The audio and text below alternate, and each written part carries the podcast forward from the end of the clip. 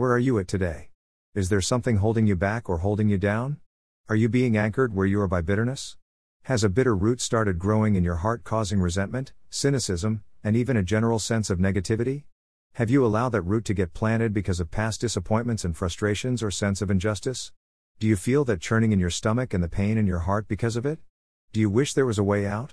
Do you wish you could break free and find peace and joy again? There is a way, and so I will pause to share a video when I shared my lessons learned many years ago. A story about the power of forgiveness. That feeling in your stomach, the tension, the nausea, and the pain, triggered by the bitterness and your body's production of hormones like cortisol and adrenaline. Do you realize that some poisons cause similar symptoms like vomiting and diarrhea? So instead of taking the poison of unforgiveness, why don't you take the antidote, which is forgiveness, and find the peace and freedom which will allow you to live life to the fullest, in spite of your circumstances? In my story above, I shared the fact that as I was driving, not having let go of the unforgiveness, a song came on the radio. Before I continue, I want us to pause and listen to the song 7 times 70 by Chris August for a moment.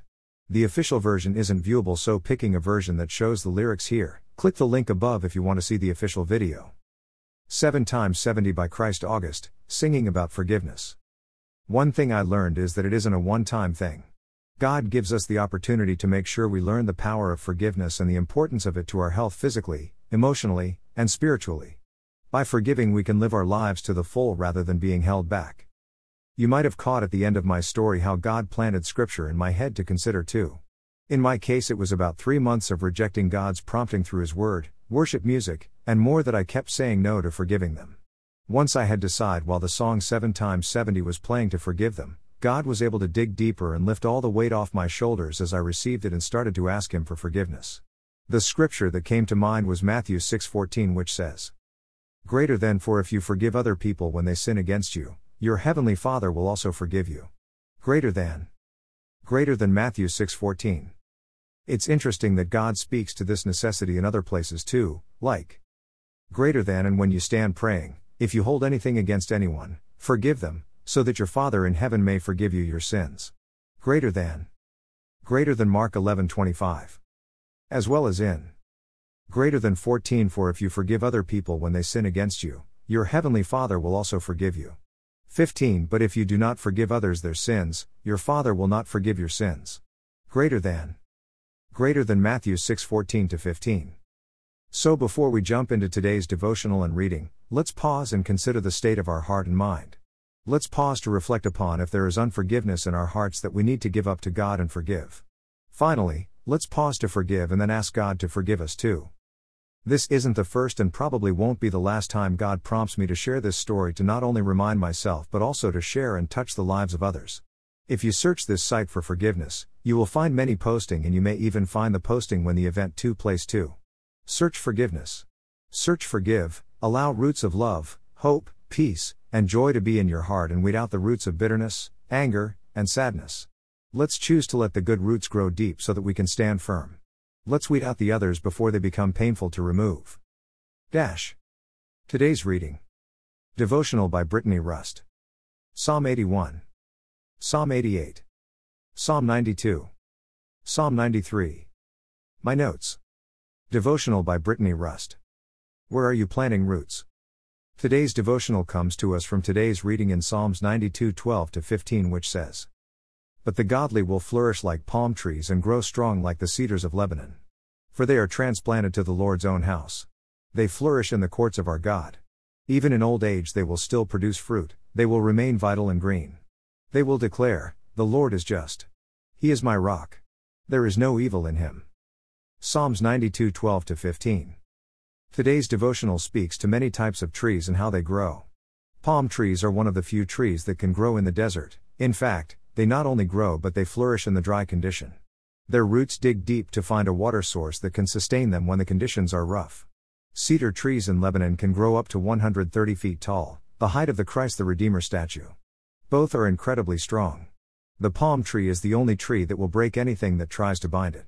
The cedar is incredibly resilient to insects and its wood is often used for building structures and ships. Let's be people who choose to plant our lives on the Word of God and with the people of God as well as in the house of God. Scripture tells us, as explained in today's devotional, the righteous and those who plant themselves in the house of God as people who will flourish like the palm tree and grow like the cedar. These people are strong, resilient, bear fruit in old age, and above all, find a source that will sustain them. Let's be people whose source is God. We need to choose to plant our roots in the right place in order to flourish and grow stronger. Where do you choose to plant your roots? In work. In financial security.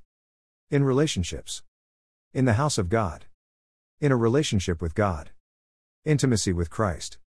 Reliability in the Holy Spirit. In community with the body of Christ. Where are you at today? How are you feeling today? Where are you getting your strength? Are you need to rip up the shallow roots and start allowing your roots to go deep on the right things? In eternal sources?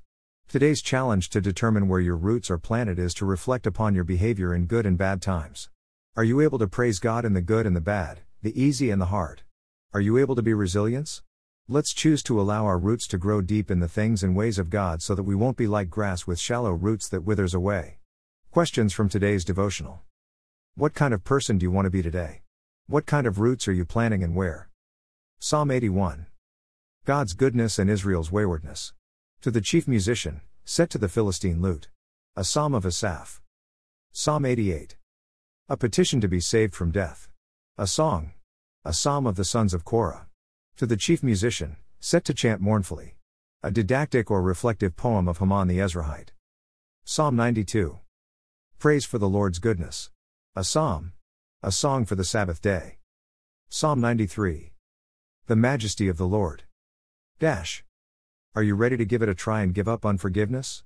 Are you ready to invite Jesus into your heart and be forgiven? Will you lean in on and into God and allow your roots to go deep into Him, His ways, and His will? Did you read something today that felt like a new revelation? Would you be willing to leave a comment or question? Are you walking your life with God? Have you made the decision to invite Jesus into your life so that you can have the divide covered? Have you invited Jesus to be your Lord and Savior, paying the ultimate price to cover the original sin? For we have all missed the mark, all have sinned and fallen short of the glory of God, and we all need Jesus, our Lord and Savior, to help us be forgiven and reconciled back to God. Could today be your day? Let's pray.